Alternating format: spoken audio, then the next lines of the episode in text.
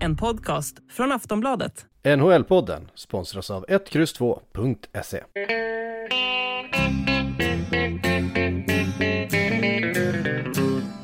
Hello out there, we're on the air. It's hockey night tonight. Tension grows, the whistle blows, and the puck goes down the ice. The goalie jumps and the players bump, and the fans all go insane. Someone roars, Bobby scores at the good old hockey game. Oh, the good old hockey game is the best game you can name. And the best game you can name is Hallå, the hallå, good hallå, old hallå, hallå, hallå, hallå, hallå, hallå, hallå, hallå. Hallå, hallå och välkomna till NHL-podcasten med Jonathan Onskan, Bambi Bamse, Broccolipajen, Jonte Ekeliv eh, där i sin hallåramsa från eh, Stockholm, Sweden. Och jag då som heter Per Bjurman och sitter på Manhattan i New York. Eh, och hukar i blåsten. Eh, det är kallt och det blåser och nu får det fan vara nog med januari snart. Hur kan den här månaden pågå så länge Jonte? Ja, det Det känns som är... den har pågått i tre år. Ja, precis, exakt. Ja, det är en lång månad. Apropå blåshål så upplevde jag samma här i lägenheten på Åsgatan här om natten där eh, mitt fönster, hur jag än gjorde med det så det blåste så mycket så att det lät hela natten. Ja, jag var vaken minst en timme där på natten och, och kämpade med att somna om. Alltså. Ja, det var inte kul att höra. Ja, ja, så är det ju här också. Du kan tänka dig uppe på 48 våningen när det börjar blåsa. Det knakar och, står i överallt. Ja, Ja, jag, jag upplevde vid något besök också att det, det är... Ja, det, hörs. viner och knakar. Ja, ja. Ja, ja, men jag är glad ändå eh, för att eh, den här onsdagen som vi nu spelar in, eh, vi sitter här vid lunchtid. Eh, om ett antal timmar ska jag eh, ta mig till Madison Square Garden. Eh, och det är inte bara så att det är första Rangers-matchen på bra länge. De har varit ute på säsongens längsta roadtrip. Det. Det är Toronto Maple Leafs som är här också för första gången sedan februari 2020. Oj. Och, det, och båda lagen är bra och det känns som det är lite hype kring den här matchen.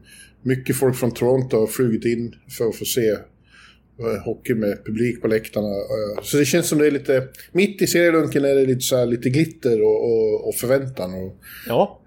Ja, det förstår jag. hej, hej och hå! Hej och hå, ja, baluns som du skulle ha sagt. Ja, Ja, nej, nej det är två... Precis, Toronto går, eh, går riktigt bra. Rangers har vi pratat om mycket under säsongen. Kommit till, vad, vad säger du? För jag kommer ihåg för två veckor sedan när de skulle ut på den här långa roadtrippen så sa du att det är lite make it or break it. Eller lite så här, det, det är det stora eh, testet för Rangers den här säsongen, om, om de är på riktigt. ja precis. Ja, eh, det, jag vet inte om jag fick så tydliga svar. Det var ju både och. De gjorde några dåliga matcher, men några riktigt bra. Och, Platt match mot eh, Vegas i första där. Ja, och även mot LA fick de väl stryk. Men så var de bra mot Anaheim och San Jose. Ja. Och de var ju, de var ju betydligt bättre när Storken kom tillbaka på slutet. Storken var lysande. Så ja, ja eh, eh, de, de är ju bra, men... Eh, ja, de måste fortfarande bevisa. Det kommer väl inte bevisas för när det kommer till slutspel. Man har ju svårt att tro att de skulle liksom kunna stå upp mot ett lag som Carolina eller så i, i, i slutspelet. Ja, ja det, det, det, det håller jag med om också. Att, för att klassa dem som contender så, så ska man ju liksom hålla dem på samma pedestal som de där South East-lagen. Och till exempel Ja. Colorado och sådär. Och riktigt där var man inte riktigt beredd att sätta Rangers än. Trots allt. Nej. Men vad sa du nu? South East-lagen som Colorado? Nej, ja, jag, jag tog Colorado som exempel, det var fel. Nej, jag, jag skulle sagt ett och däremellan. Eh, Ja, ja. ja. Ja, ja, ja, ja, jag förstår.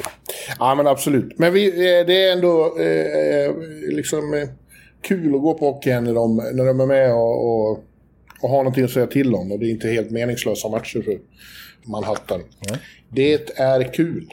Eh, I och med att de har varit borta nu då och eh, de andra två lagen här har inte heller spelat så mycket. Så har det varit en lång, lång eh, session i, i, i korrsoffan här.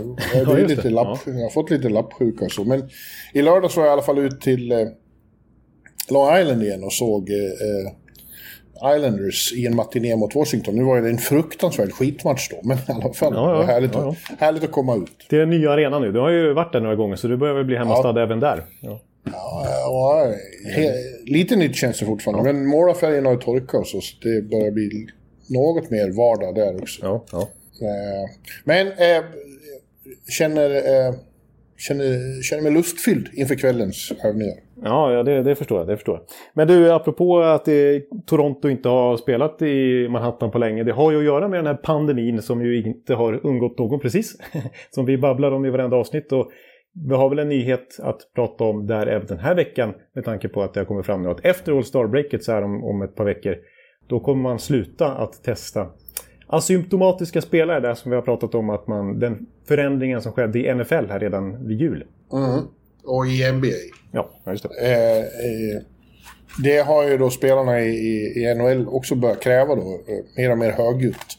Mm. Att eh, vi kan inte ha det så här. Det har ju varit så sen, sen grundserien startade då att man testar alla varje dag. Både spelare eh, och personal runt omkring, ledare. Mm oavsett symptom, om man har symptom eller inte så måste man testa oavbrutet. Mm. Eh, och det har ju då gjort att det har påträffats många positiva framförallt på slutet men de, de allra, allra flesta har inte haft eh, några symptom eller väldigt milda symptom och de har försvunnit på bara någon dag. Ja, eh. exakt. Och nu, så apropå du säger många som har haft det. Eh, det är alltså 73% av NHL-spelarna som har testat positivt den här säsongen. Tre fjärdedelar. Ja, över 500. Oj, ja. 60 procent bara sista fem veckorna. Ja, och, eh, och, många tycker att de har suttit och missat matcher fast de har känt sig helt eh, krya och friska. Ja. Mer försiktig då. Eh, läkarvetenskap har sagt att ja, men man kan smitta ändå och det är bäst att vara försiktig. Men nu, nu har då ligan och spelarfacket i samråd med, med sin egen, eh, eh sina egna hälsorådgivare eh, bestämt sig för att sluta med det här. Som du sa, efter, efter All-Star-breaket så kommer man och ta ett test på alla innan de får komma tillbaka till träningsanläggningarna. Sen blir det bara om man har symptom. Och om man ska eh, till, korsa till gränsen. Precis, ja. för Kanada där är det ju fortsatt, fortsatt hårdare restriktioner. Eh, ja. Det är ju så det funkar. Med, och det är ett problem som inte NBA och NFL har på samma sätt alls. Nej, eh, och... Eh, ja, eh, det här är ju liksom delikat och känsligt. Så fort man pratar eller skriver om covid så märker man ju att det är extremt känsligt att det finns väldigt mycket olika åsikter. Och man ska ha respekt för alla. Det är många som är fortfarande väldigt rädda och så, men jag kan inte säga något annat än att jag tycker att det här är helt korrekt. Ja precis. Det blir lite mer politik än vanligt NHL-tugg då. Eh, ja. När man kommer in på sådana här frågor, absolut. Eh, nej, men jag håller väl, eh, håller med. Och faktum är ju så här också att över hälften av ligan av spelarna helt enkelt testas ju inte nu heller. För att NHL-reglerna är ju så att har du testat positivt och kommit ut ur covid-protokollet igen, eh, då behöver du inte testa det igen på tre månader. Ja, det. Och det är ju som sagt är... 60 procent bara de senaste fem veckorna som har testat positivt. Så det är väldigt många som inte blir testade nu heller. Nej, men det är ju så. Det har ju gått som en gräsplan. Det finns snart inga NHL-spelare kvar smittade. Nej, och där, hade, där vill jag också säga till dig att där hade du ju lite rätt. För du sa, du sa till orolige, oroliga Jonathan Ekliv i mellandagarna att nej, det här blåser över snart. Nu har hela ligan snart haft det. Ja, när det, om några veckor här nu så kommer vi prata i andra ordalag och inte att det ska stängas ner hit och dit och så vidare. Så nu, menar bara, Nej, du ser. Ja, bara så som en grej på All Star-helgen här som man tänkte liksom, det kan väl bli en smitthärd och det kan det väl fortfarande bli. Men istället för en låst bubbla som det var snack om för några veckor sedan bara, om det ens ska genomföras, så är det snack nu om att eh, det bara blir en testning när man kommer dit och sen så pågår det en hel helg, men inga mer tester efter det. Utan det kommer ju Nej, vara och, ganska Och träffa oss, i, träffa oss i media kommer de också. I, inte i omklädningsrummet, men det kommer att vara så här. De sitter på podium och så. Ja. Det blir härligt. Ja. Så att, eh, ja, du skulle se, du skulle lyssna på farbror, farbror Per. ja, det visar sig tydligt det alltså. Ja, det, det, och här, eh, vi ser också då nu i New York som var först med att drabbas hårdast även av den här omikron-varianten då. Och det stack iväg något så helt otroligt med smittspridning. Mm. Nu går det neråt igen. Eh, dramatiskt går siffran ner varje dag, både på antal smittade, antal som tas in på sjukhus, antal som är på, på intensivvård. Eh, mm. Det verkar ju vara så med den här varianten att det, det kommer en, en, en, en storm som ja. inte gör människor så förfärligt sjuka och som försvinner. Ja. Och det måste vi väl helt enkelt klara av att leva med, tycker jag. Ja, det, det köper jag. Det köper jag. Så eh, ja, det, det, blir en NHL-säsong, eh, Jonte. Du behöver inte vara orolig för det. Nej, och, och, I ytterligare nyhetsväg här, det är ni som lyssnar nu kanske har bättre koll på, på det nu än vad vi har när vi sitter och spelar in det här. Men det sägs att idag onsdag så ska det komma kanske lite matcher, lite mer klarhet kring schemat under OS då, det uppskjutna matcher som ska spelas i den luckan som uppstod. Eh, så Just det, det är verkligen dags. Det, det är ju över 100 matcher som har ställts in och de måste planeras in nu. Det kommer väl inte att klara med alla under de här tre veckorna, men, men målet är tydligen fortfarande då att eh, grundserien ska vara klar i slutet av april eh, och att eh, slutspelet ska börja när det är tänkt att det ska börja. Ja. Jag får, har svårt att se att det riktigt ska fungera, men eh, eh i synnerhet som eh, det på sina håll i Kanada inte finns några indikationer om att de tänker eh, ta det lugnare. Nej, restriktioner, nej. eller liksom lätta på någonting. Ja, Kanada är lite speciellt där med tanke på massa matcher som har skjutits upp på grund av att de inte har haft publik på läktarna. Inte på grund av mm. nödvändigtvis coronasmitta i lagen. Eh, om Nej. de verkligen tjänade på de uppskjutningarna så att säga. Ja, det är för att de vill. Alltså, NHL till skillnad från de andra ligorna är väldigt beroende av biljetter. Alltså, mm. eh, publik på läktaren. Ja, så de hoppas få det kunna räkna in fullt hus i Toronto, Montreal och så vidare. Och, ja, precis. Alltså, det är framförallt där. Ja, alltså jag har ju... Här kanske några av er lyssnare känner till också som har försökt få biljetter i Toronto Montreal. När jag var i Montreal eh, så, eh, så fick jag eh, lyckas få tag i dem objektivt sett sämsta biljetterna. Då. Eh, jag kunde nudda taket och Jaha. nästan kikarsikte ner till, eh, till eh, Care Price på, på den kortsidan där.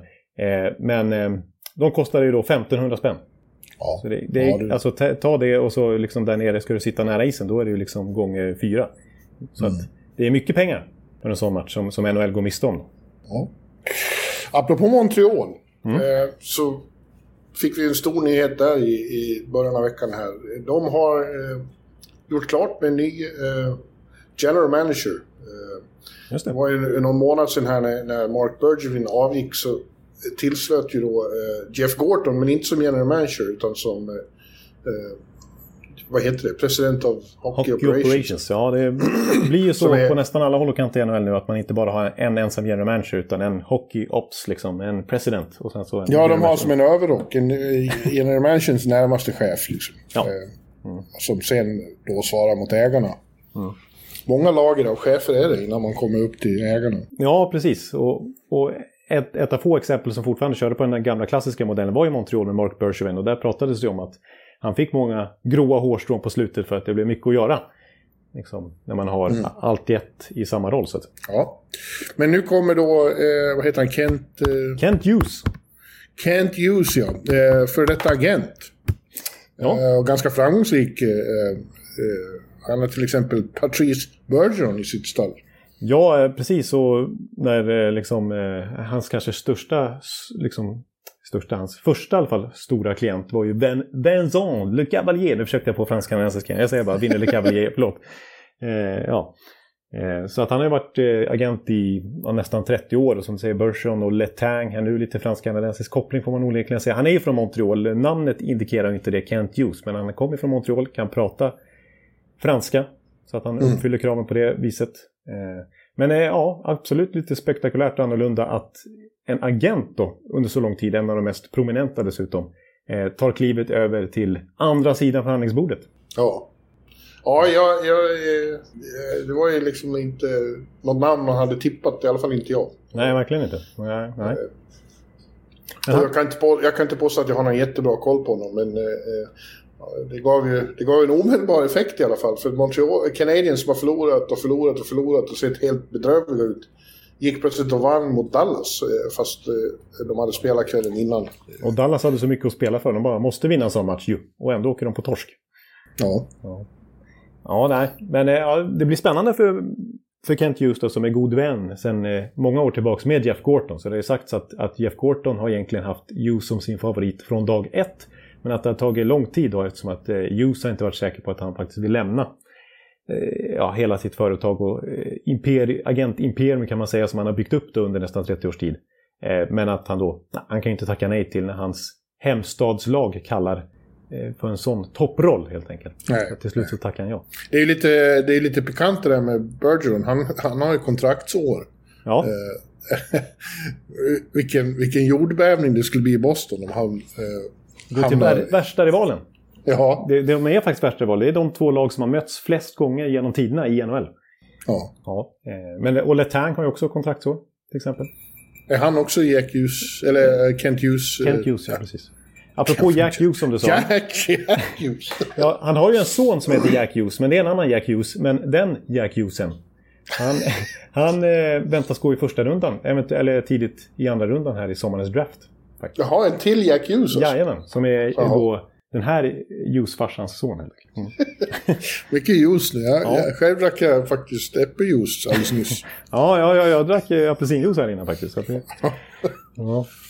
ja, väldigt mycket juice. Ja, nej, så att, nej, men jag håller med dig att det är lite svårt att analysera den här Kent Hughes, vad han faktiskt kommer bidra med och sådär. Men ja, mycket talar väl för att det kanske blir någon slags rebuild här eh, för Montreal. De, ligger, de har alltså gått från Stanley Cup-final till att ligga sist när vi spelar in det här. De ligger allra sist i NHL. De ligger efter Arizona och Seattle till exempel.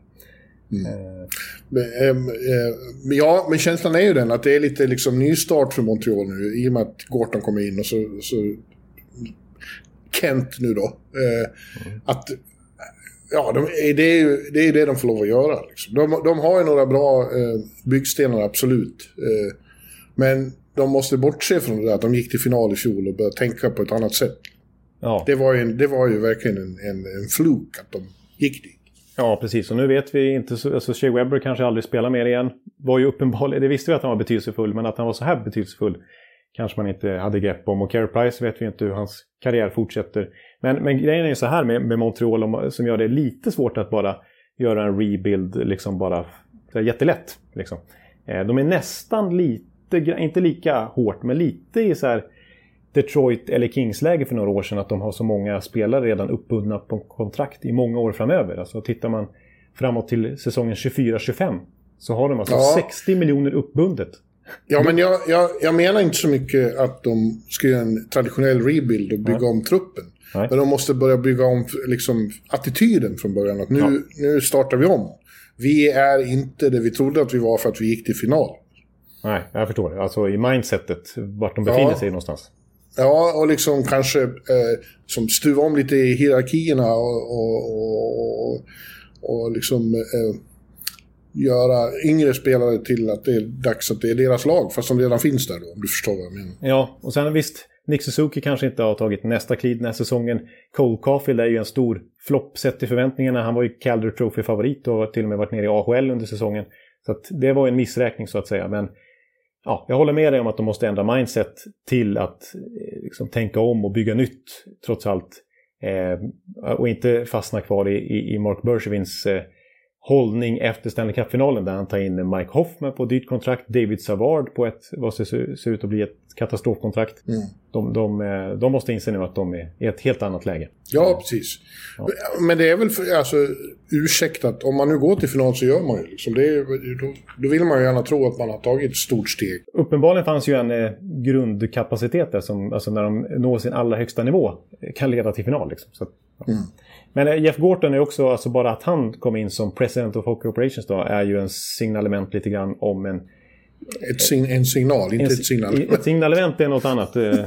ja, då blev det kriminell, eh, kriminologi här nästan. Ja, Men på, på en signal på kanske åt rebuild-hållet med tanke på att han just kommer från en lyckad rebuild i Rangers. Jag menar, visst han hade tur med, med liksom draft, draften att få in Kakko och Lafreniere men det är ju nödvändigtvis inte de som har gjort Rangers eh, förvandlat dem på kort tid här utan han har gjort, gjorde ju faktiskt några trade man glömmer bort för att föryngra Rangers då. Till exempel skicka Derek Brassard, som jag alltid säger, mot Mika Zibanejad. Eh, han, han fick in Ryan Lindgren i, i Rick Nash-traden. Han fick in eh, Ryan Strome för Ryan Spooner till exempel. Så att han gjorde ganska många eh, ja, bra trader för att föryngra Rangers och som numera är core-spelare ja. Ja, men jag tycker att eh, den här säsongen är liksom, kan ju Montreal spåra ner i toaletten. Så det har ju varit Ja. bara elände eh, från början till slut.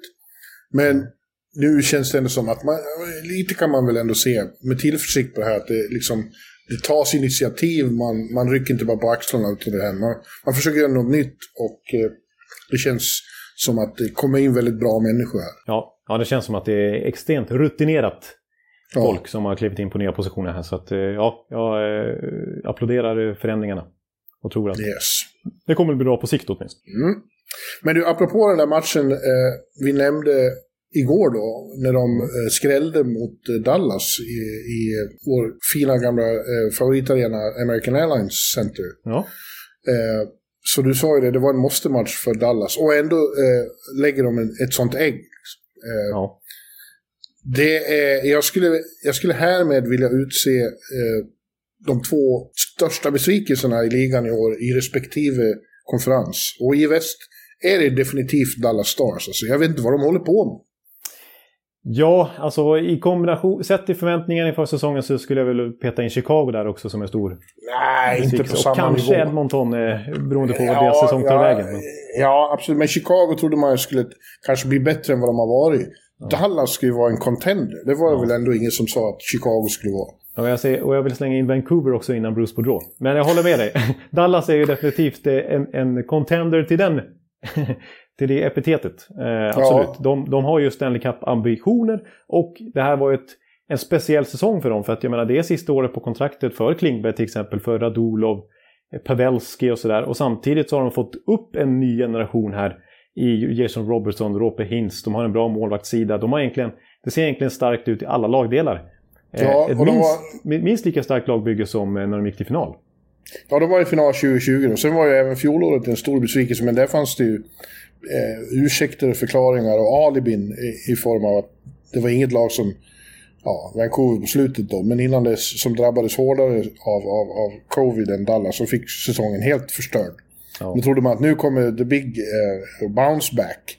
Och så, och så gör de, eh, alltså, de gör ibland matcher som är så jävla dåliga som igår. så man, man liksom sitter med öppen mun och tittar på. Hur kan ett så bra lag vara så här dåligt? Och, och det börjar ju... Jag börjar känna att din gamle vän Rick Bonus eh, Ja. ligger risigt till. Alltså. Ja, jag, jag tycker nog han ska göra det faktiskt. För att han är känd för att vara liksom... eh, Han är ju, han är ju tränat så enormt. Han har många matcher. Är han- uppe i flest matcher i hela NHL-historien? Eller vad var det för... Ja, han har varit med sedan förra pandemin. Eh, Ja, 1918 eh, Ja, debuterade han. ja. Men om man, om man Hade han räknar... sitt, hade han sitt första jobb i, i Toronto. Ja, men alltså, men på allvar, om, om, visst var det väl så att han... Eh, om man räknar in hans roll som eh, assisterande coach också så har han flest matcher i NHL-historien i ett NHL-bås. Ja, han har väl varit med sedan slutet av 80-talet. Ja, precis. Så att han är oerhört rutinerad och uppskattad och, och Victor Hedman har hyllat honom som en, eh, nyckelfaktor till hans stora genombrott i NHL runt 2014-2015 där. Eh, men eh, nej, nu från den här otroligt ödmjuke, omtyckte, stabile, habile mannen. Eh, Bonus. 84-85 gjorde han sin första säsong som assistant i dåvarande Winnipeg Jets. Ja, du ser. Ja, ja han är, det är nästan, nästan förra pandemin. Ja, Det är extremt. Eh, men eh, ja, nu, nu känns han lite frustrerad. Och ja det också, absolut. Han fick ju böter för att han slog sönder en klubba här i den här... eh, 38 år mot har St. han varit Louis. med. Alltså. Hela ditt liv och mycket, mycket mer. Ja. Nej, Ja. så rutin finns, men det, det, det känns som att han är... Nej, han är inte riktigt sig själv just nu. Och, nej, det känns som att... Och, jag vet inte hur mycket han brinner för det jobbet heller. Han ville ju inte ha det från början. Sen gick de till final och då var han ju tvungen att fortsätta. men, Ja. Ja, men han är ju en bra person, men, eller har varit i alla fall. Fram till den här frustrationen har kommit ut. Men det, det känns ju som något liksom är lite off överhuvudtaget i organisationen när man hör att eh, ja, det här bråket med Klingberg till exempel. Ja. ja. Och apropå... Eh, eller bråket, men, men, men att det liksom... Eh, att de inte kom överens och han, eh, en av deras största stjärnor, ger uttryck för att han inte känner sig uppskattad. Nej, precis. Nej, och lite, jag undrar lite över hierarkin i omklädningsrummet nu när en sån som... Alltså Jamie Benn tror jag för sig är en stabil person och liksom inte så här, men Tyler Seguin är liksom det bäst betalda laget och ska vara, ska vara här för att göra en jättesvag säsong och liksom Heiskanen och Hintz och, de här har tagit, håller på att ta över eh, Robertson, men, men liksom... Ja, för de har en sån som Pavelski som borde, med sin rutin och som fortfarande är väldigt bra, borde kunna stabilisera upp det, men ja, det, det känns... På, papp, eh, på pappret är det, eh, tycker jag, ett enastående lag. Både vad gäller ren hockey, eh, know- know-how och personligheter. ja, Eh, som du säger, Pavelski, det är ju liksom ett eh, mycket stabil karaktär. Ja, ja, precis. Och även längre ner är liksom så, så här, Ra- Raffle och, och Fax alltså, och Suter. De har ju varit med liksom länge. Ryan Suter är där liksom. Ja. Ja, jag, jag förstår inte riktigt vad som har hänt. Braden en stor, stor besvikelse. Klar största besvikelsen i väst, hävdar jag. Ja. ja. Det finns, man har ju tid på sig att vända på det här. Halva säsongen är kvar.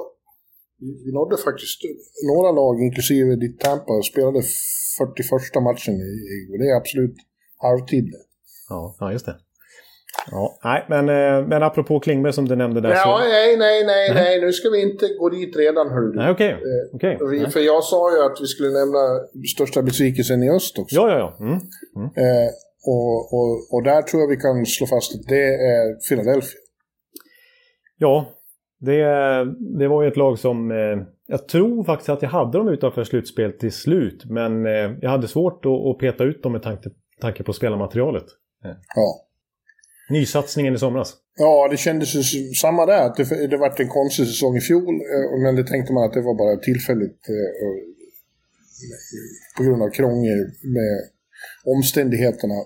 De skulle studsa tillbaks efter sitt väldigt fina slutspelsframträdande i bubblan där. Oj! Ja, det är scam likely. Eh, Det, det tar vi bort. inte Batman. Nej. Nej.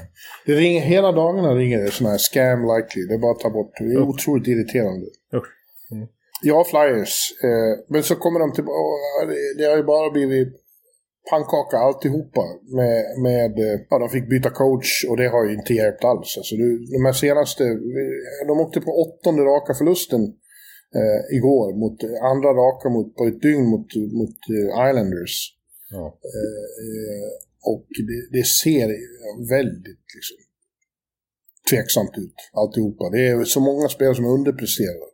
Ja, och tittar man på underliggande siffrorna så är det ja, det är inte mycket bättre det. De är det lag som förväntas släppa in mest mål i hela ligan också. Ja. Släpper Och det, i, I fjol var det ju mycket att, att Carter Hart inte var sig själv. Men han, det har inte varit något större problem med honom. Han har inte varit lysande, men han Nej, har men inte han har varit någon... average kan man säga. Ja. Mm. Men det är ju mer sådana som eh, Provorov och Konechny och Farabee och sådana som inte alls har varit eh, så bra som de ska vara. Nej, nej precis så. De kan väl skylla lite grann på, tycker jag, att Ryan Ellis knappt har spelat på hela säsongen. För det var väl ändå hans marquee-värvning. Ja. Och han skulle stabilisera upp försvaret lite grann. Eh, men, men där kommer jag ihåg att jag klagade och hade en farhåga. Nu har ju inte Ellis spelat visserligen, men att det fortsatt var lite väl offensivt balanserat försvar. När de tar in Ristolainen som har känt för att vara lite eh, säkerhetsrisk och så... Ja, men Keith Yandel, vad ska de med honom till egentligen? Eh, Nej. In, inga riktigt eh, här, habila defensiva pjäser. Det har de egentligen inte haft sedan Matt Niskanen la av, tycker jag. Nej. Nej. Nej, och, och, det börjar ju märkas nu. Alltså, det var ju väldigt lite folk på plats igår mot Islanders. Just det. Ja. Eh, det har aldrig varit lite folk på hockey i Philadelphia. De är ju de är en stor angelägenhet i sin stad. Precis, och de som väl kommer dit brukar sällan vara liksom lågmälda. Men, men det, var ju typ, det var ju knäpptyst nästan Ja. under långa stunder. De åker inte ens bua. Ja, nej. Nej, bedrövligt. Har, har du några andra för, alltså, eh, förslag på besvikelser i öst? Är ju förstås Islanders. Islanders, eh, ja. Men, men det har, det, där är ju mer så här liksom också att det finns en förklaring. Eh, ja. jag vet inte hur länge de kan hålla fast vid den. De måste börja spela eh, riktigt bra igen, men, men eh, det gör de inte. Alltså, den där matchen jag var ute på som jag sa mot Washington, det var ju eh, otroligt långt från i princip samma lag. Spelar så oerhört mycket sämre än vad de gjorde i våras då, när de gick till konferensfinal. Mm. Och eh, inte all, alltså, de har en helt annan utstrålning. De ser liksom viker ner blicken nu.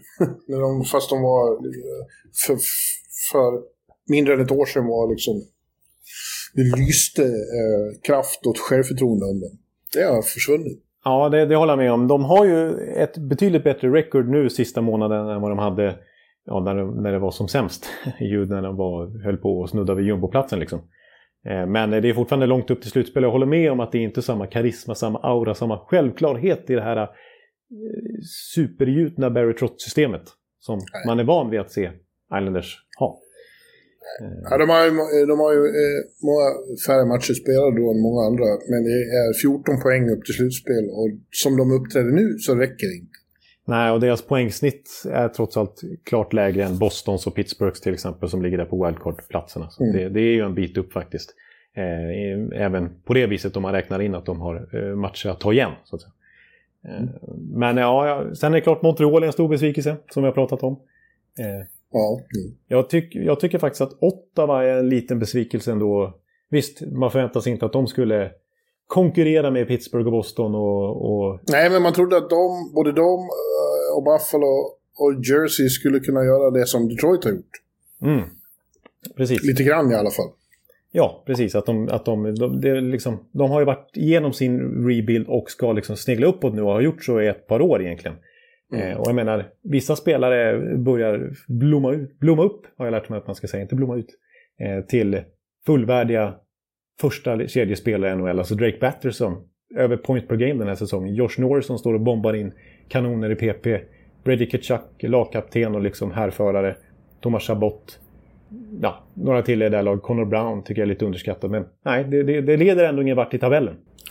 Nej, det konstiga med tabellen är just det att den känns som den är ganska satt nu. Så det, eh, det ska faktiskt väldigt mycket till om de åtta lag som är där nu inte kommer vara de åtta lag som är där i slutet av april också.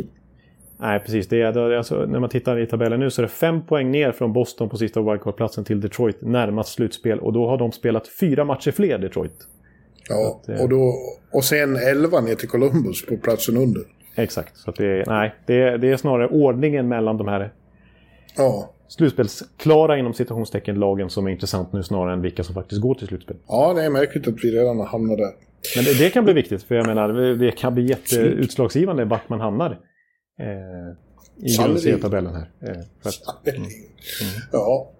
Men du får skruva tillbaks till dit du var på väg nyss då. Eh, som inte jag lät dig. Eh, nej, Eh, Men vi kan komma in på det genom att, för du, när vi, när vi pratade om Philadelphia på förhand så sa du där finns det, tror du, stor chans att eh, de kommer att börja sälja av eh, vid trade deadline.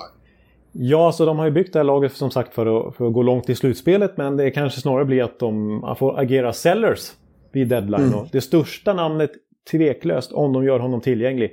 Ja, då blir han största namnet på hela marknaden. Det är ju Claude Giroux. Ja, och från, eh, tidigare säsongen så hette det då att ja, men han, eh, han vill hem till Ottawa och kan bli tradad dit. Men det vore ju poänglöst. Vad ska Ottawa göra det för? De, I det här läget. De Nej, det, är- det är i så fall under off-season. Jag har ju tippat att han ska gå till Montreal eller Ottawa om han inte stannar i Philadelphia. Eh, Ja, men nu skulle det vara en, en rental någonstans. Ja, då ska han gå in som rental. Visst, han har, sitter på 8,5 miljoner i, i capita så att det är svårt att klämma in under lönetaket här och var. Men om Philadelphia behåller lön och så vidare, det, det, vi har ju sett att det brukar gå att lösa på något konstigt, med konstigt pusslande. Så att, eh, det vore ju jätteintressant. Jag hörde ju insider trading var det väl, om det var, eller om det var Elliot Friedman i Sportnet som var, som var inne på det här eh, i dagarna. Att, eh, att eh, än så länge så är det lite status quo där. Eh, det- snackas varken förlängning med Philadelphia eller trade överhuvudtaget. De har inte haft någon approach överhuvudtaget än. Något riktigt möte. Så att det där verkar dra ut på tiden. Det är ju ett tag kvar till trade deadline visserligen då, men eh, det är i alla fall inte nära förestående med en förlängning i Philadelphia. Tänk vad eh, Flyersen skulle älska att se honom i Penguins till exempel. Du, det... Nej. Då, eh, då vet jag inte vad som händer. Om det blir inbördeskrig eller någonting. Eller, ja, inbördeskrig i Pennsylvania. ja, det tror jag faktiskt. Giroux i Pittsburgh, eller Rangers, eller Devils. Nej, inte Devils, men Rangers. Nej, det skulle väl bli väst då förmodligen. Ja, nej, det, det är helt omöjligt att han ska gå till någon klubb i närheten. Giroux i LA, eller eh, eh, St. Louis. Ja, ja. Ja, St. Louis. Jag kan se honom i St. Louis. Ja, det är lätt. Utan att egentligen eh, analysera den situationen mer så bara kändes det inte helt onaturligt på något sätt. Vilka finns det mer då som skulle bli aktuella? Alltså, Provorov gör ju en eh, riktigt dålig säsong, men honom vill Men de han nog måste behålla. ändå bygga kring det. Han Ja. har ju en hög grundkapacitet. Men det är av rental så att säga så är väl... Ja, det kan ju faktiskt bli så att, att Rasmus Ristolainen som man offrade ett eh, första rundaval på så sent som för ett halvår sedan. Man skickade sitt fjortonde val i draften då. Eh, som ju Buffalo eh, tog Isak Rosén i Leksand för. Eh, Mm. till, till Buffalo där eh, för Ristolainen. Eh, snacka om eh, floppaffär om, om man offrar så mycket för Ristolainen och han bara... Och så får man skeppa han vid deadline. För jag tror inte att de får tillbaka ett första val för honom. Nej, får de inte. Så, ja, och sen är det Justin Braun som någon slags sjätteback eller utfyllnadsspelare i något, något lag kanske. Han är ändå lång och diger. Hyfsat diger meritlista. Och... Eh, Keith Yandel, det är sådana där spelare. Det, är, ja. Nej, men det absolut mest intressanta är ju Giroud. Ja, ja det, det, det blir väldigt spännande att se. Man får ju för sig att han eh, gärna vill se det själv efter de här säsongerna nu när det bara har blivit en mess av allting. Eh, att det skulle vara roligt för en sån som honom att få vara med och spela liksom, ett lag som utmanar. Ja, exakt.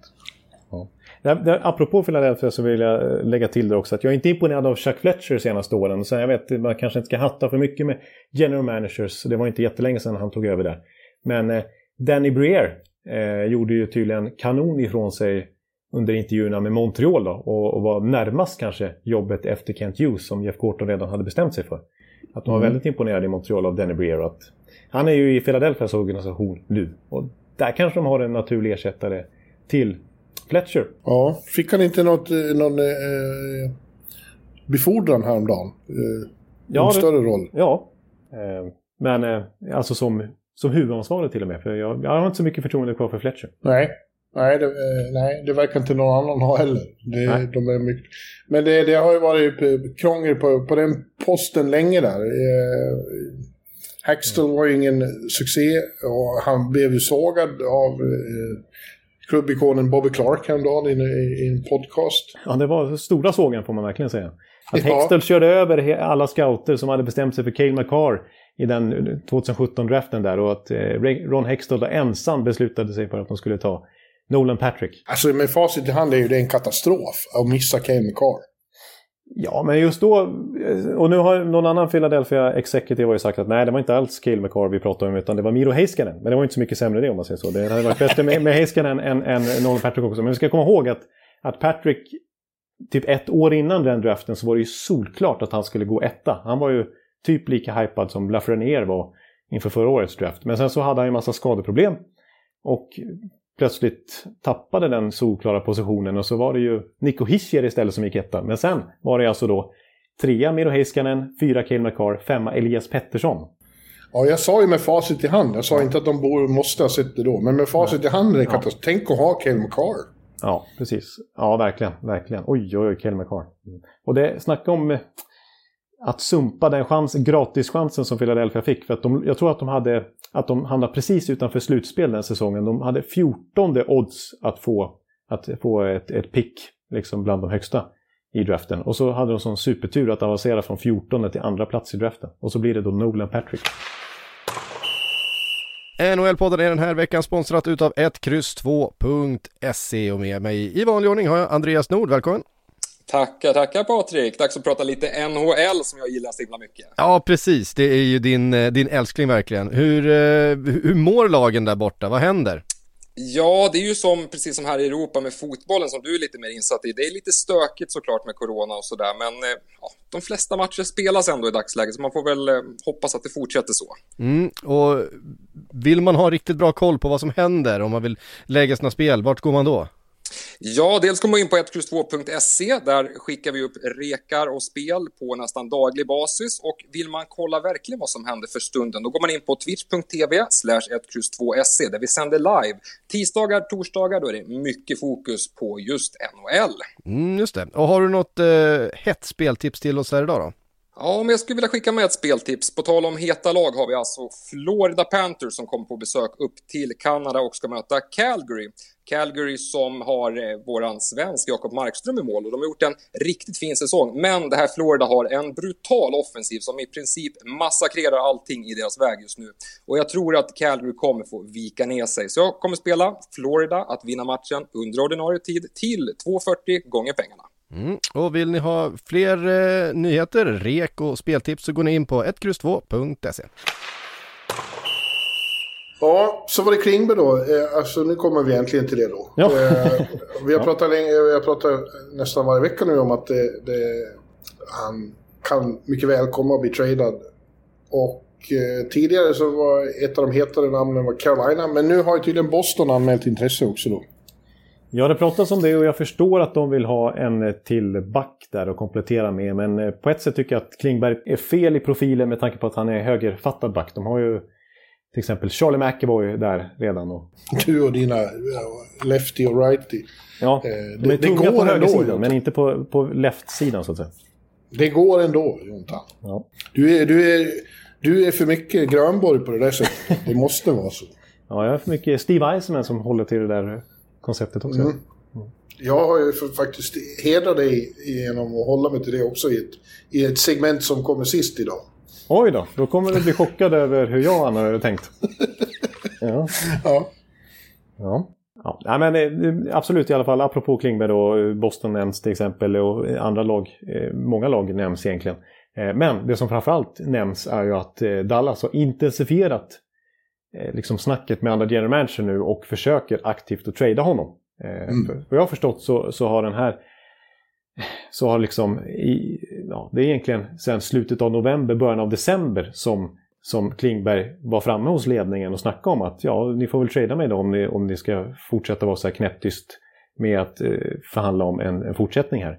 Så att det, det har liksom det är först nu när Klingberg gick ut på den här presskonferensen efter det som Dallas har insett att nej, nu, så här kan man inte ha det. Eh, den här situationen tycker vi inte om att ha en spelare som inte vill vara kvar längre. Det. Eh, så att det, ja, det luktar trade onekligen. Ja, spännande. Jag lovade just i bloggen att var han än hamnar så ska jag åka på hans första match där. Såvida det inte är Kanada då. Om han har sån det. otur så han hamnar norr om gränsen.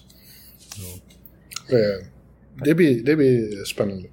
Ja, vi, vi får återkomma till det. Jag, jag tänkte säga också att precis innan inspelningen här så släppte The Athletic sin första trade board. Du vet, liksom, de rankar Mm. de troligaste spelarna att bli tradade och, och de största stjärnorna hamnar lite högre upp av naturliga skäl också.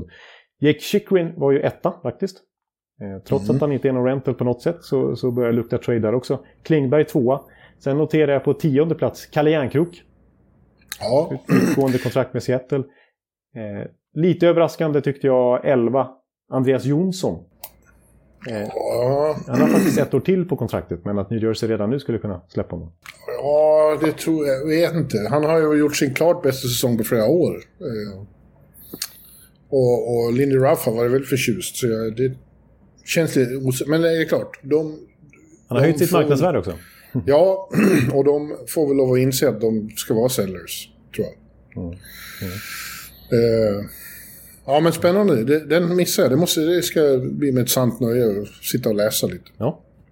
När vi är klara här. Nu är vi inte det än. Jag, jag behöver nämna några saker eh, som har hänt sen senast.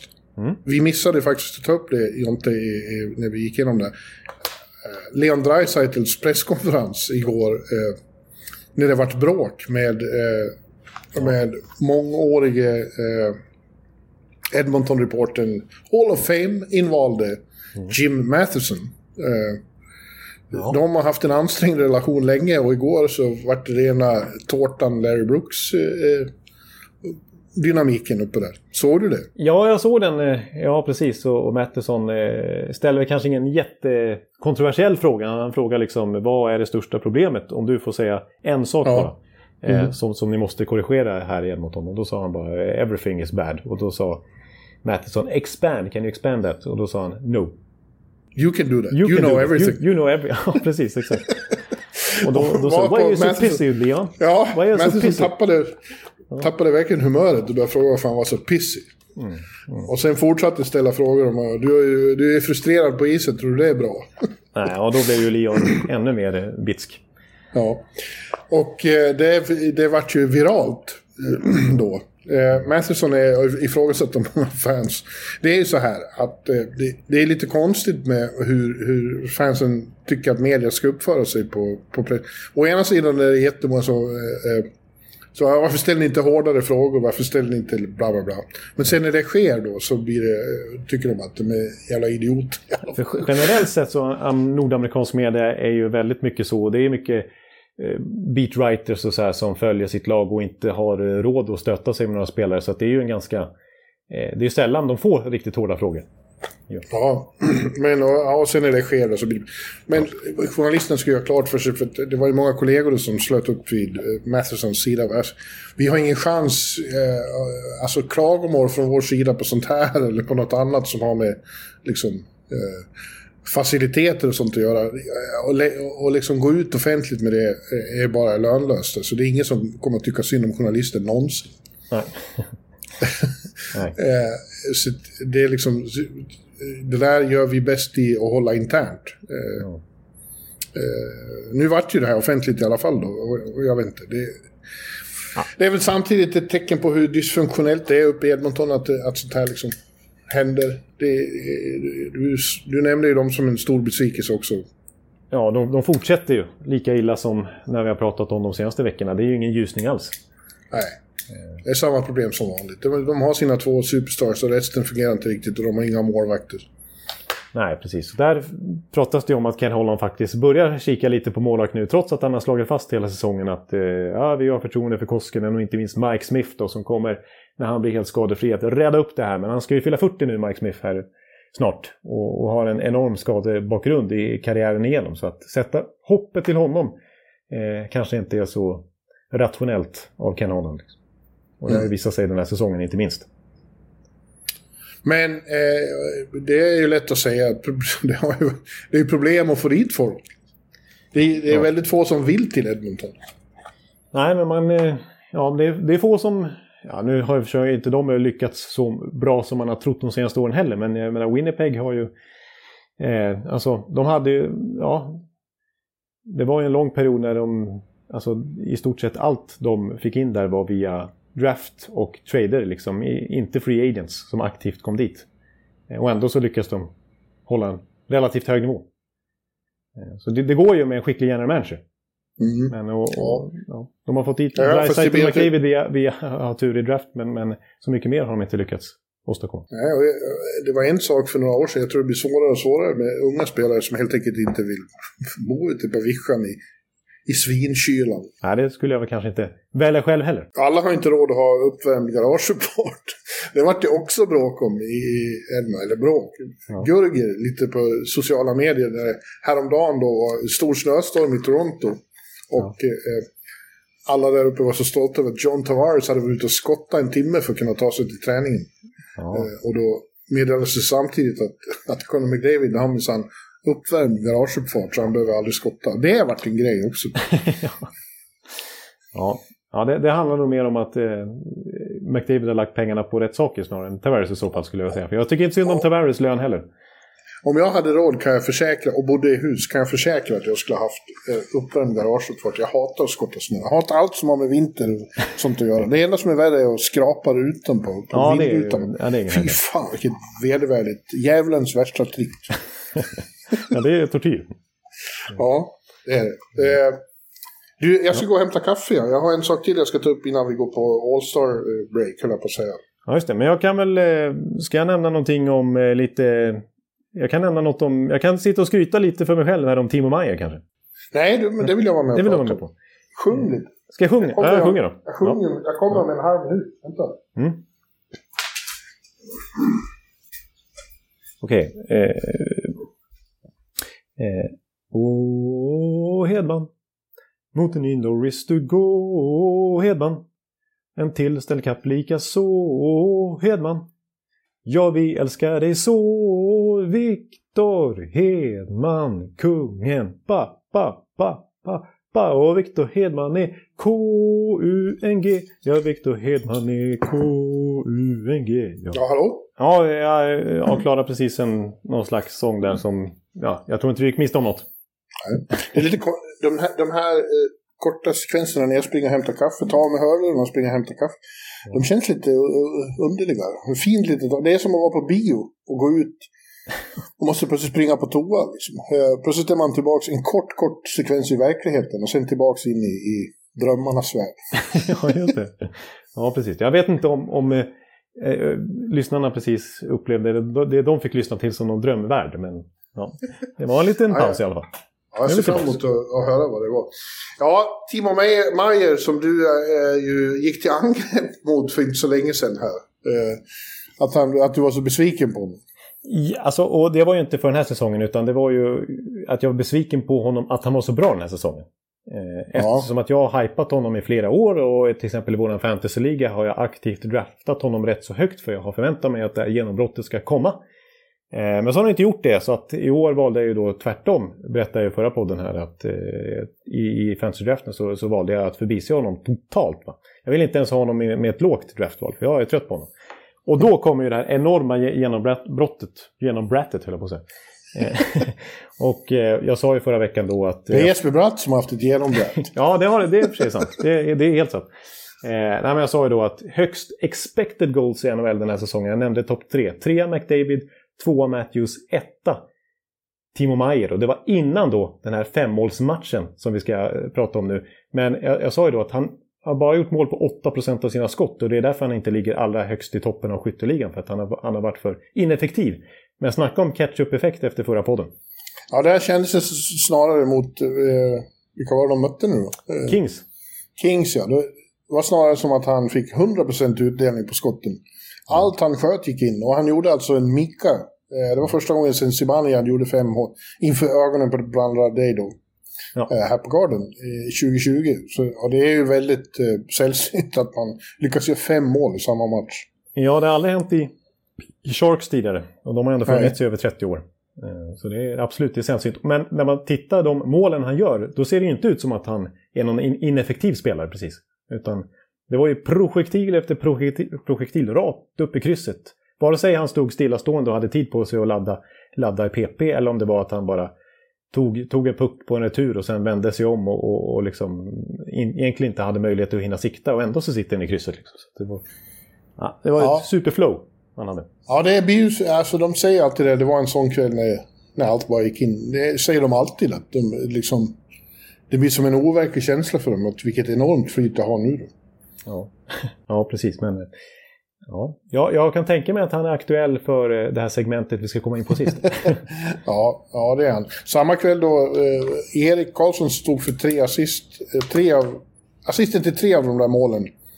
Eh, och kom där upp, kom därmed upp till milstolpen 500 assist i, i eh, karriären. Och eh, är av, den, av de alltjämt aktiva så är han den som har kommit dit snabbast. Det var bara 800 det, det är matcher någonting. faktiskt- Ja, det är imponerande. Eh, Duncan Keith som är närmast tog det över 1000 matcher att komma dit. Ja, ja det, är, det är en milstolpe. Eller alltså det är en meri- meriterande måste man verkligen säga för Erik Karlsson. Som ju också, jag tror, det är en cliffhanger nu när vi nämner det, att vi ska komma in på något annat. Men jag kan tänka mig att han är aktuell att omnämnas igen i, i avsnittet. Men du, du nämnde fantasyn här. Eh, jag har faktiskt ett trade-förslag till dig från igår. Som jag inte har fått något svar på. Jaha, nu inte jag tänk- tänker jag, tänker jag ta upp det offentligt. Du kan svara ja eller nej inför, inför våra lyssnare och Gud som vittnen. Okej? Eh, du får Viktor Arvidsson mot Brian Rust. Eh, ja, ja, nej, ja, alltså jag, jag, jag, jag, jag tog eh, nekar den inte i, i nu, nuvarande stund. Men, Nej. Men Tvekeliv måste tänka lite. nej, om Tvekeli kan ju inte bara säga ja, det vore ju helt out of character. Liksom. Nu, nu fick ni ett ty- typexempel på vem Tvekeliv är. Ja. Han kan inte ta ett beslut på uppstuds. Men jag kan säga så här, Arvidsson är i ganska bra form och har ju, som vi var inne på förra veckan, eh, bildat en eh, oväntat stark duo med Filip Danot snarare än Anse Kopitar. Och han, Ja. i fantasymässigt så är han, ju, är han ju bra på det viset att han skjuter ju så mycket. Och, Ja, men slå till då. Men Brian Rust, som jag visserligen varit trött på lite den här säsongen för att han varit så mycket skadad. Han har ju bara kommit upp i 16-17 matcher hittills. Men när han väl har spelat så... Han har gjort, han har gjort 20 poäng den här säsongen, Brian Rust. Så han har gjort ett enormt poängsnitt på de matcher han har spelat. Så att, eh, ja, jag är lite tveksam. Eh, jag, ska, jag ska sitta och fundera på det. Tvekeliv, tvekeliv. Ja, det är i alla fall inte Victor Hedman jag försöker ta av dig. Eh, Nej. Och Victor Hedman måste vi nämna också för att det, igår, eh, sent igår natt i, i, i La La Land i Los Angeles så gjorde han en av karriärens mest, stod för en av karriärens mest remarkabla insatser. Han, eh, Tampa var ju tvungen att starta, fick genomföra den matchen med bara fyra backar. Det är så många som är skadade nu, men inte så... Eh, på så lång sikt att eh, det är komplicerat med de här lönetagsreglerna. Men de kunde ju inte plocka in några andra spelare just igår utan att, att krossa lönetaket. Ja, de, de, har ju, alltså, de ligger ju och snuddar så att vi pratar nästan cent. Ja. ja. Eh, så att, fyra backar. Så att han fick ju spela något helt enormt. Han spelade över 32 minuter, 32,5. Ja, det är Eh, sjukt. Men snacka om att rise to the occasion. Han var helt sagolik. Gjorde två mål, eh, en assist och var liksom inne och gjorde allt hela tiden. Ja, precis. Och, eh, inte så ofta man ser en back komma fri. På det viset som han gjorde. När han bara stormade, snodde åt sig pucken och slarvade lite där, Kopitar och, och Roy tror jag det var. Eh, och, och Hedman uppfattar det och kommer full fart och bara stormar förbi allihopa. Och distinkt skott. Han får ju ofta skjuta straffar i, i Tampa faktiskt, eh, Hedman, för att han, har, han är bra på frilägen. Ja. Men eh, jag pratade med honom efteråt och, man kände det liksom att eh, det var en sån annorlunda situation. Han hade haft svårt att sova när han skulle ta eh, afternoon pregame nap. Mm. Eh, men eh, man, det, är, det är ju så med de största. De, han blir ju upplivad av det här att han skulle få spela så fruktansvärt mycket. Mm. Eh, och liksom samlade sig till en extraordinär insats. Mm. Jag, jag, jag kommer att tänka på faktiskt när, eh, när Zetterberg gjorde vad de kallade för The Conn Smythe Shift i finalen 2008. Ja. Det här kändes som The Norris Trophy Game för Victor. Ja, du, ja precis. Det, det, tycker jag är värt att ta upp. Och det ska bli spännande här nu. För vid All Star-breaket så brukar det komma den här halvtidsomröstningen när ni ska rösta. Ja, det har jag inte hört något om, men det tror jag inte vi har. Nej, för jag har för mig att de senaste åren vid All Star så har det varit... Jo, jo. Men nu är de här det är så konstiga tider för alla så jag vet inte. Ja, det skulle vara spännande i alla fall om det blev av en sån omröstning eh, med, med vart eh, liksom awardsen ligger till. För att eh, Ja, visst, Cale McCarr har vi sagt de två gånger vi har gjort sådana här i podden. Liksom våra egna awards. Men, men Hedman har ju ryckt iväg nu i backarnas poängliga och tre poängs marginal ned till Roman Josi. Han har ju alltså gjort 43 poäng på 41 matcher, Hedman. Well, the Norwich Trophy Game. Ja. Sen för de lyssnarna som vill påpeka då att Cale McCarr spelar mycket färre matcher och har bäst poängsnitt av backarna. Absolut, och han han kanske gjorde det Norris Trophy Goal däremot. Eh, ja, eh, ja, ja. Chicago var det va? Men mm. ja, det, det, alltså, det är ju inget snack om att, att Hedman är högaktuell åtminstone för sin sjätte raka Norris-nominering. Sjätte raka Norris-nominering. Mm. Och kanske till och med plocka sitt andra, sitt an, sin andra trofé. Ja.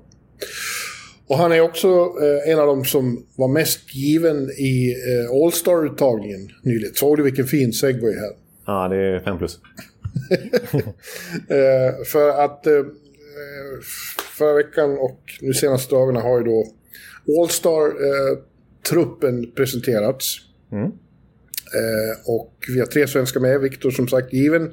Även Rasmus Dahlin och Adrian Kempe ska få göra sina första All-Star-framträdanden. Och sen röstades ju Mika Zibanejad in i, i last men inomröstningen, men han tackade nej. Han ska till Sverige och Eh, ja, mm. personliga skäl hette det.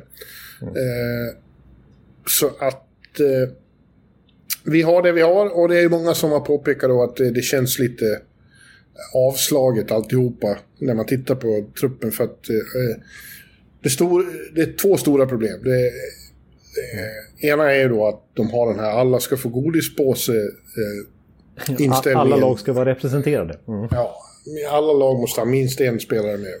För att det ska vara så gulligt och puttinuttigt och ingen ska känna sig utanför. Ja, men Gary Bettman han pratar ju om att alla marknader ska vara representerade. Va? Ja, precis. Mm. För det kommer han aldrig ge sig på. Nej, mm. nej, åh vad de ska liksom... Uh, då blir det ju inte riktigt All-Star. Och, det i sin tur ger ju då att det är rätt många stjärnor som inte vill uh, åka dit. Och jag tror det är många som hade gjort klart på förhand att fråga inte mig. som Sidney Crosby och Erik Karlsson och sådana. Som har varit med förut.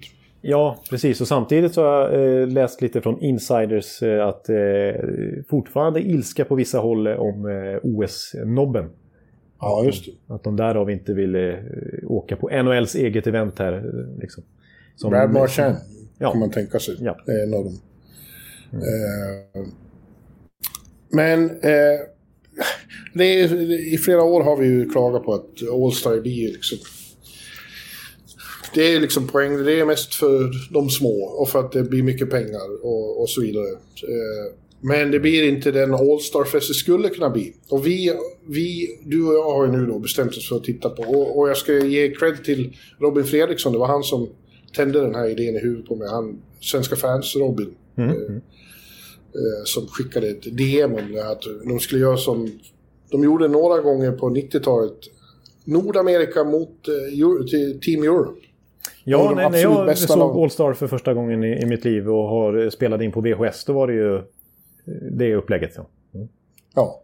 Eh, och då skulle det ju faktiskt kunna bli lite prestige i det till och med. Att man faktiskt vill vinna en sån match. Att det blir lite liksom hetta i, i, i det som ju annars är totalt meningslöst att se.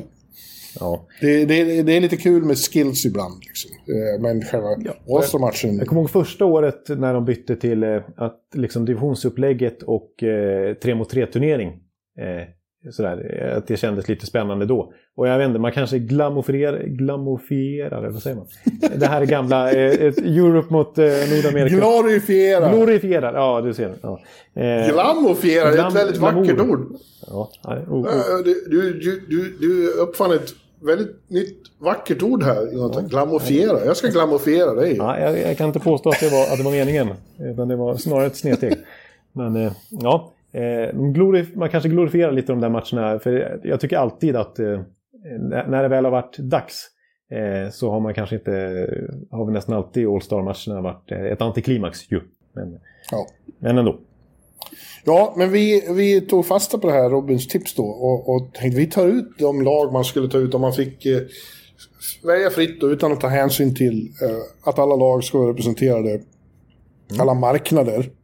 Eh, så vi har tagit ut varsitt lag här du har tagit ut det som skulle vara bästa North America just nu och jag har tagit det som skulle vara bästa eh, eh, europeiska spelare i världen då, men det blir ju Europa.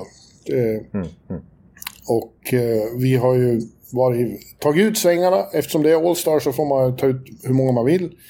Så vi har fyra målvakter, fyra backpar och fem kedjor. Ja, men jag, ja, jag, jag kollade någon... Eh, jag gick tillbaka till några All-Star där i bör- början på 2000-talet och 90-talet och då såg jag att på isen så är det ju trots allt bara fyra kedjor, tre målvakter, en målvakt per period och så vidare. Så jag har hållit mig till det. Jag, lyckades Ja, faktiskt. Ja, jag lyckades faktiskt. Eh, det, var, det var svårt att peta sådana superspelare som jag var tvungen att peta, men jag har gjort det. Mm. Och Ja, ja, men jag har, jag har tagit ut svängar. Jag sa ju åt dig att göra Ja, jag vet, jag vet. Men jag, jag, jag kunde inte låta bli ändå. Nej. Det var det ingen tvekan från tvekliv. Nej, Nej. så här ska det vara. Så ska det ja, vara. det, är, det finns ju ett, ett passivt ett passive aggressive drag hos dig också. eh, som man, som man blir varse när man lärt k- känna det ett tag. Ja, eh, ja, ja men eh, hur ska vi presentera det här då? Ska vi ta målvakterna först, backparen sen och kedjorna Ja, men så kan vi göra. Så tar vi varannat eh, istället för att dra respektive lag i sin helhet först. Ut- Alltså, ja, du fattar. Vi, vi kanske har lagdel för lagdel. Mm. Ja, men då tar jag mina fyra målvakter först då. Ja. Och där har jag då eh, från Tampa Bay Lightning, Andrei Vasilevski, inte helt eh, oväntat. Nej, nej. Eh, Jussi Saros, Nashville Predators, Igor Sjestörkin, Rangers. Och som fjärde då står det tycker jag mellan eh, Jakob Markström och Fredrik Andersen. Men jag tar ju Markan eftersom jag, jag, jag väljer att vara lite svensk här. Det är ju Per Bjurman som är general manager och coach för det här laget. Då... Jakob är ju liksom... Eh, i, i, I hög form är han ju definitivt med och, och slåss om. Även med Storken och Saros. Men det har, Calgary har ju varit en besvikelse på slutet också så han har inte liksom stått ut på samma sätt som vanligt. Nej, jag undrar om det har väl säkert att göra lite grann med... De har ju drabbats så extremt hårt av covid. De fick ju hela laget. Mm. Även är om de inte blev så sjuka de heller naturligtvis. Men, men det blev ju väldigt eh, ryckig... eh, De kunde inte träna och så vidare. Och långt uppehåll för dem. eh, Liksom. Ja. ja, men det där är kul att åka och träffa alla de där stormålvakterna. Ja, precis. Jag, eh, alltså nu, jag tycker jag gjorde helt rätt val. Eh, Men det finns ju, alltså snacka om eh, många duktiga europeiska målvakter. Eh, Sorokin hade ju kunnat varit aktuell också. Bobrovski med sin säsong i Florida. Tuka Ja. Rask som har gjort comeback nu. Visserligen släppte han in fem mål då mot Carolina. Ja, han, är, han är, var inte aktuell för det laget just Nej. nu. Nej, Efter bara två matcher, varav en riktigt platt match. Ja, precis. Men eh, absolut står sig det europeiska målvaktsbeståndet eh, starkt mot det nordamerikanska. För jag tycker, ja, skulle ni rösta på vilket lag ni tycker är bäst då? Eh, per Bjurmans eller, eh, eller North America General Manager Jonathan Eclifs team? Så, så, så tror jag många kanske skulle rösta trots allt på Bjurman. Ja, jag tycker att eh, vi har tre Vessina kandidater här i Vasilevski, Saros och Storkin faktiskt. Ja, absolut. Det skulle kunna bli de tre. Ja. Eh, ja. Men eh, jag, jag eh, drar mitt då. Och utifrån hur den här säsongen har sett ut och hur sjuka siffror han har radat upp här så eh, får jag ju börja med att nämna Jack Campbell i Mm. Toronto. Eh, och sen har jag tagit eh, en ständigt vässen aktuell målvakt som kanske inte är riktigt där uppe i år, men jag tar ändå med Connor Hellbuck.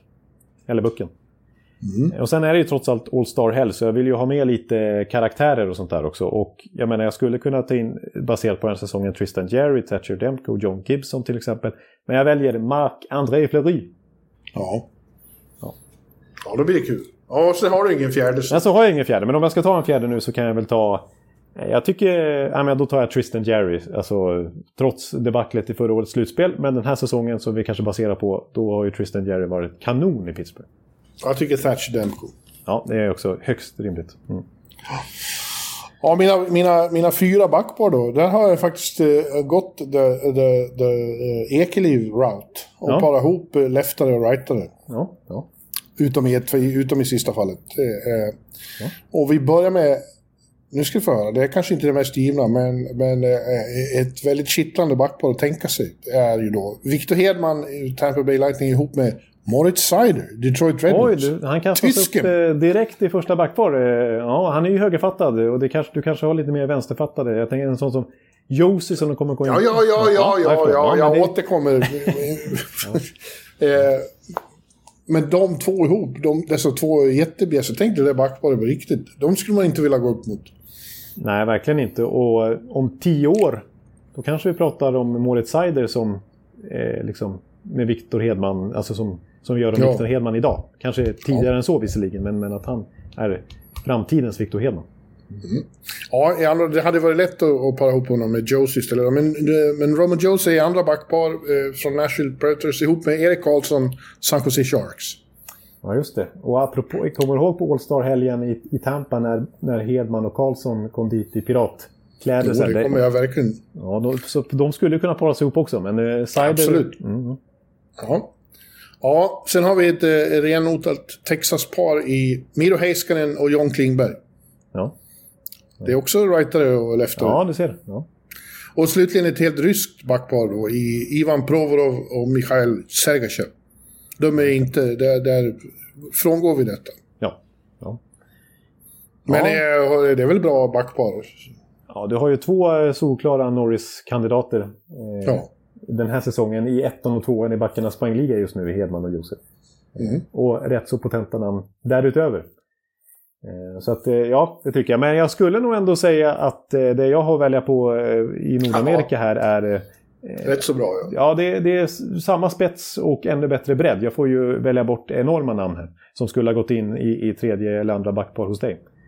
Ja, det är väl kanske bara Viktor och Roman som skulle gå in i ditt lag här. Ja, ja precis. Och ja, här hade jag kunnat välja att tänka på många sätt. Eh, och framförallt så kanske jag eh, i normala fall skulle ha tänkt eh, så här höger-vänster som jag alltid gör. Som ju du nu har gjort efter alla år som jag har predikat detta. Men så tänkte jag så här, nej, det är en All-Star-match. Eh, och då, då bombar jag på med det bästa jag har. Och att de ska vara lite underhållande som spelare också. Så det är mm. väldigt offensivt eh, lutat det här laget. Ja. Eh, första backpar. De gamla kombatanterna när det kom till att vinna Calder Trophy den säsongen. Nu spelar de i samma backpar i samma lag. Cale McCarr och Quinn Hughes. Ja. Sen, sen, har vi det lag som när vi gick igenom den amerikanska OS-truppen innan vi visste att OS skulle ställas in för NHL-spelarna. Jag kittlades av det backparet, eh, helamerikanskt. Adam Fox och Charlie McEvoy. Ja, verkligen. Mm. Mm. Och sen eh, har jag ju mängder av, av backar jag skulle kunna välja på. Men jag tänkte offensivt skickliga och eh, Aaron Eckblad kommer från en kanonsäsong så han måste in i laget och då får han spela ihop med John Carlson. Aaron Eckblad och John Carlson. Ja. Och sen skulle jag ju kunna ha Peter Angelo ska väl egentligen kanske in i ett sånt här lag om man tänker men nu är det All-Star och då, då tycker jag han är för tråkig. eh, och jag tycker en sån som Jacob Slaven som jag gillar egentligen eh, är för, är för tråkig. Liksom. Det måste ju vara lite offensiva spelare. Letang hade kunnat vara aktuell. Doughty med sin fina säsong. Jag tycker till och med All Star-mässigt att en sån som Shane Gostis spelar som har pumpat in poäng faktiskt. Eh, sen flytten till Arizona. Hade varit kul att se. Eh, men, eh. Jacob Slavin som igår kom tillbaka från covid och var, gjorde strålande match när, när Carolina då krossade Boston med 7 Och ja. Rod Brindamore sa efteråt att jag måste komma på nya ord för att beskriva Jacob Slavin. Ja. Ja. otroligt smart. Mm. Nu har jag fem kedjor då. Eh, mm. Som jag har gjort lite speciellt. En av de största stjärnorna kommer först i femte kedjan. Därför att jag, jag, jag, vill, jag vill bygga block här, förstår du. Ja, du tänker så. Det är lite, det är kanske nation eller laget. Eller... Ja, fast det, det, här är inte första, andra, tredje, fjärde. Det, det är fem superkedjor bara. Alla kan vara första kedjor. Det blir samma, det blir jämnt fördelad speltid. Ja, det blir det. Och, och, de, eh, och jag, här frångår jag vilka som är centrar och inte. Alltså jag har, några får flytta ut som är centrar och så vidare. Ja, ja. Eh, och vi börjar då med en helt rysk kedja. okej. Eh, det, det vi har Alex Ovechkin, Washington Capitals, Nikita Kucherov, Tampa Bay Lightning och Artemi Panarin, New York Rangers. Rätt så effektiv kedja skulle man kunna kalla Ja, det. det, det är ju tre av världens eh, topp 10 bästa spelare. Ja. Ingen center Ja. av dem visserligen, men eh, det känns Nej. som att det skulle vara kul att se någon av dem spela center. Nej, I, näst, I nästa kedja är det istället två centra då. Eh, I den ren, renodlat finska kedjan. Jaha. Med Sebastian Aho, Alexander Barkov och Mikko Rantanen. Ja, otrolig kedja. Man skulle, man- skulle man kunna blanda in på det du säger då med att det är All-Star och det ska vara kul. hade man kunnat blanda in Patrick Laine också då, men nej. Ja, bara, för hans, bara hans kostym han skulle välja när han kommer in hade ju varit underhållande att se. Ja. Men eh, jag måste säga det, Rantanen, eh, som jag såg på Twitter häromdagen, eh, någon som har räknat ut hans senaste 82 matcher, om man lägger in förra säsongen också, som liksom hans senaste 82 matcher som en normal grundserie är. Så han har gjort 48 mål och 111 poäng. Ja. 40, ja, nästan 50 mål alltså. Han är extremt imponerande. Alla de där tre tycker jag är, är helt magiska hockeyspelare. Ja, ja. Ja. Sen har vi svenska kedjan då. Eh, Filip Forsberg, Mika Zibanejad och William Nylander. Ja, Det hade varit kul med Gabriel och Elias Lindholm och så här, men det, det här är mina tre toppforwards för en All-Star. ja, det ska vara All-Star. Då tycker jag Nylander, och han, är ju, han leder väl svenska poängligan också. Eller Hed, Hedman kanske leder nu. Hedman leder. eh, Men bland forwards i alla fall. Eh, Nylander Filip- gör en kanonsäsong. Men Filip leder eh, skytteligan trots att han eh, har spelat så mycket mindre än de flesta andra. Ja, just det. Mm. Mm. Sen har vi faktiskt en tjeckisk kedja också. Kan det vara så att min vän är med där? Ja, Ja. där har vi eh, David Pasternak, Thomas Hurtle och Andrei Palat. Ja, vad trevligt. Ja. Ja, Ja, och sen har vi slutligen då en, en blandad kompott med lite från olika från Centraleuropa. Leon Draisaitl, eh, Anse Kopitar och Timo Meyer. Med reserver som Mats Zuccarello, Kirill Kaprizov och Kevin Fiala. Ja du ser en sån som Kaprizov tar inte ens plats och Dreisaitl får nöja sig med en femte kedjeroll. Men som du säger, det är ju, du har ju byggt upp, byggt upp efter block här och det är ju ingen, det är ingen dålig femte kedja där med Dreisaitl, Mayer i hans form och så Kopitar liksom. Det ja. Det finns ju sådana, Ehlers och, och Rupe Heinz och, och Bushnevich och Tarasenko. Det finns många som är, men eh, jag måste hålla mig till fem kedjor. Ja, ja. En sån som Malkin om han skulle veva igång här också. Så, ja, det, Mm, just det. ja, det är Ja, eh, slagkraftigt lag ändå får man säga. Ja, det känns som att jag har ju inte så dåligt utbud jag heller då, men eh, det skulle bli väldigt jämnt. För det är ju, det är ju ett super, alltså eh, slår man ihop Europas alla bästa spelare så, så är ju det på nordamerikansk nivå, det tycker jag. Eh, Men eh, ja, jag har ju haft lite annorlunda taktik än dig här och bomba på i första kedjan med allt jag har. Med tyngsta artilleriet här. Så, ja. Här är det, och det här är, är det ju centerfest också. Det är tre center i samma första kedja här, men eh, det får de lösa. Austin Matthews, Connor McDavid, Nathan McKinnon. Ja, det kan man kalla världens bästa kedja någonsin. Ja, faktiskt. Det, den har inte så mycket svagheter. Det är speed, speeden, den kommer upp i skotten, playmaking, skillsen. Ja, det blir farligt. Eh, sen har jag satt ihop då eh, en sån här kedja som jag ständigt återkommer till när vi ska ta ut kanadensiska landslag. Och det kanske är lite trött att- fortsätta tjata om den här, vad är det nu, sex år senare. Men eh, jag sätter upp World Cup 2016, succékedjan igen då med Brad Marchand, Sidney Crosby och Patrice Bergeron. Mm. Eh, och sen har jag då en min Florida-kedja, så där fick jag lite Bjurman-tänk med ett block. Så där satte jag ihop Jonathan Huberdeau med Braden Point och Steven Stamkos. Ja, den är inte dum. Nej. Och sen i, i fjärde kedjan så har jag ju så när jag skulle välja bort, här handlar det om att välja bort. Eh, jag kom inte fram till någonting så att jag valde att ta Ja, jag valde att gå på succéspelare den här säsongen mot förväntan. Så valde jag att eh, utnyttja min fjärde kedja. Och, eh, eller mot förväntan och mot förväntan. Men ja, i alla fall mina förväntningar. Johnny Gaudreau som kommer från ett par svajiga säsonger är med i toppen av poängligan i år. På sitt kontraktsår och gör det kanonbra. Så att, eh, hade väl 4-5 assist här om natten också. Så han eh, fick en plats. Eh, sen har vi då högst oväntat Nason Kadri som center i ett nordamerikanskt All-star-lag. Mm. Men eh, alltså tredje mest poäng av alla nordamerikanska spelare den här säsongen. Eh, vi, vi får se när han börjar stanna av, men än så länge lig- ligger han ju fortfarande där på ett hiskeligt poängsnitt. Eh, och sen som min favoritspelare kommer med den sista forwardsplatsen. Ja, nu kommer det börja garva tror jag här för att, eh, med tanke på alternativen. Men jag, jag kuppade in Jordan Cairo. Eh, Ja, det var, ju- det var väldigt ekelivet. Ja, ja, precis. Och då vill jag säga så här. Jag, å, återigen gnäller jag på att han... Visst, han, han närmar väl sig 18 ma- minuter per match här. Men, men sett till poäng, sett till speltid, så har han fortfarande gjort mer poäng den här säsongen än hela Colorados första kedja. Så att, ja, ge honom ännu mer, ge honom Colorado-minuter vet du, så, så, så kommer han vara med i toppen av all, alla, liksom alla högst där med i, i toppen av poängligan han också. Så att, nej, Cairo fick eh, komma med. Faktiskt. Ja. Mm. Eh, inte Tavares. Nej, eh, Marner... Inte, inte Marner. Eh, Kyle Connor som gör så mycket mål, Jake Gensel till exempel. Eh, Cairo är bättre enligt Jonathan Ekliv. alltså Mark Stone gillar jag, men i en All-Star-match så vill jag ha lite mer flärd. Okej. Mm. Ja, ja. Ja. Jag tror att Europa vinner. Baserat på min fjärde kedja kanske. Ja, precis. Vi har Men bättre... då slänger du in din femte kedja. Ja, precis. Ja, ja ja, det, ni får rösta då. Eh, ni, får, eh, ni får höra av er på sociala medier eller mejla oss Ja. eller något sånt där. Eller skriva Bjures blogg. Eh, vilket vilket Vi- lag ni- Vilka vinner? vilka vinner av de här två? Mm. Ja, och då kör de stenhårt. Det är inget, Du- det är inget All-Star Lion. Det är knallhård match med 10 miljoner dollar per spelare i potten. Precis, och Per Bjurman han ska ju då eh, fördela sina fem kedjor med lika, lika istid. Och jag ska ju kasta in världens bästa genom kedjetid. Jag kommer stå i båset och kasta ut McDavid, Matthews och eh, McKinnon då eh, i 25 minuter vet ni. Cairo får bara sitta där och fy- fylla... Ja, han, ska, han och jag ska sitta och snacka lite. Och jag ska Ja. berömma honom och så vidare. Men han kanske inte får spela så mycket. Okej, ja, vi får se.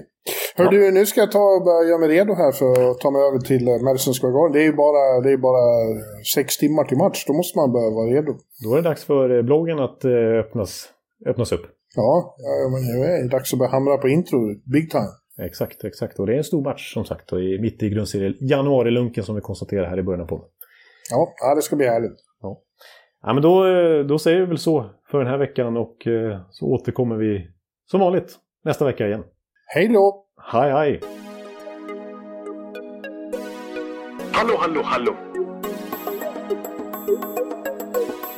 Hallå, hallå, hallå. Alex Chiazot, Joe Luis Arena och Esposito. Esposito. Uttalsproblem, men vi tjötar ändå. Och alla kan vara lugna, inspelningsknappen är på. Bjuder Hanna Kohl, han är grym i sin roll. Från Kållesoffan har han fullständig kontroll på det som händer och sker. Det blir ju allt fler som rattar in hans blogg. Och lyssna på hans podd. One, two, times speed, so Hallå, hallå, hallå. One, two, times speed, so Hallå, hallå, hallå. Ekeliv, som är ung och har driv. Verkar stor och stark och känns allmänt massiv. Han hejar på Tampa och älskar Hedman. Sjunger som Sinatra. Ja, och där ser man. Nu är det dags för refräng. Dags för magi, Victor Norén. Du är ett geni. Så stand up at home and remove your hats. Höj volym, för nu är det plats. One, two, times speed, so Hallå, hallå, hallå. One, two, times speed, so Hallå, hallå, hallå. One, two, times speed, so Hallå, hallå, hallå. One, two, times speed, so Hallå, hallå, hallå. Det är otroligt länge sedan båda samtidigt var så här bra. Hallå, hallå, hallå. Det är otroligt länge sedan båda samtidigt var så här bra.